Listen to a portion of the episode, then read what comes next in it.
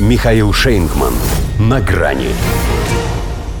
Ужин отдай врагу. Байден посадил американцев на голодный паек. Здравствуйте. На грани. До сих пор так никто, в том числе, видимо, и он сам, не знает, когда именно Джо Байден объявит, наконец, официально о своем выдвижении на второй президентский срок.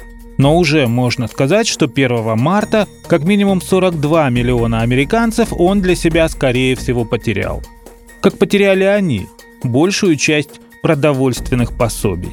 И неважно, что их сразу предупреждали о том, что выплаты по программе Food Stamps увеличиваются исключительно на время пандемии, а Конгресс еще в прошлом декабре решил прикрыть эту лавочку с наступлением календарной весны, то есть дал возможность свыкнуться и сделать запасы на черные дни.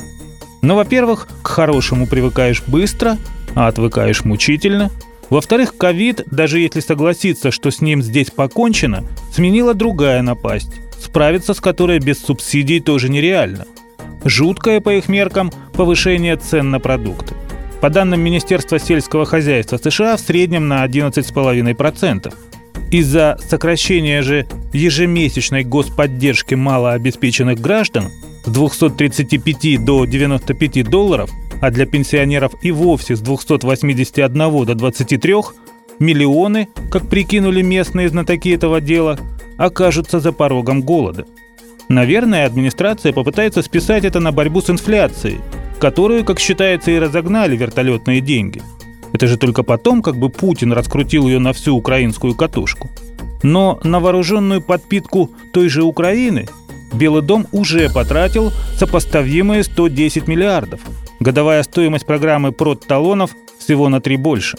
Даже уже меньше, поскольку глава Минфина Джанет Йеллен привезла в Киев еще миллиард с гаком – и это лишь первый транш из почти десятки. Уже бы молчала, а то еще и сыпанула соль на рану, объявив защиту Украины моральным долгом американских налогоплательщиков. Иными словами, не надо быть семипядей во лбу, чтобы понять, как именно у Байдена расставляют приоритеты.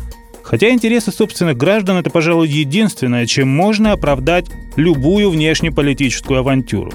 Если же ими откровенно пренебрегают, значит руководствуются чем-то иным – и это явно не то, за что эти граждане могли бы проголосовать. Ведь еще куда ни шло, обед поделить с товарищем.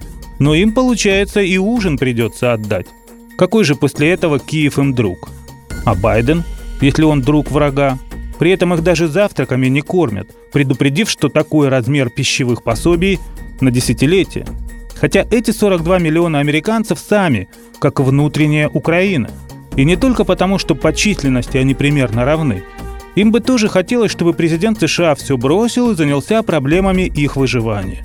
А то ведь с таким питанием не все из них дотянут до ноября 2024 года. Впрочем, может на то у Байдена и расчет. По прошлым выборам же известно, где именно покоится его самый ядерный электорат. До свидания. На грани с Михаилом Шейнгманом.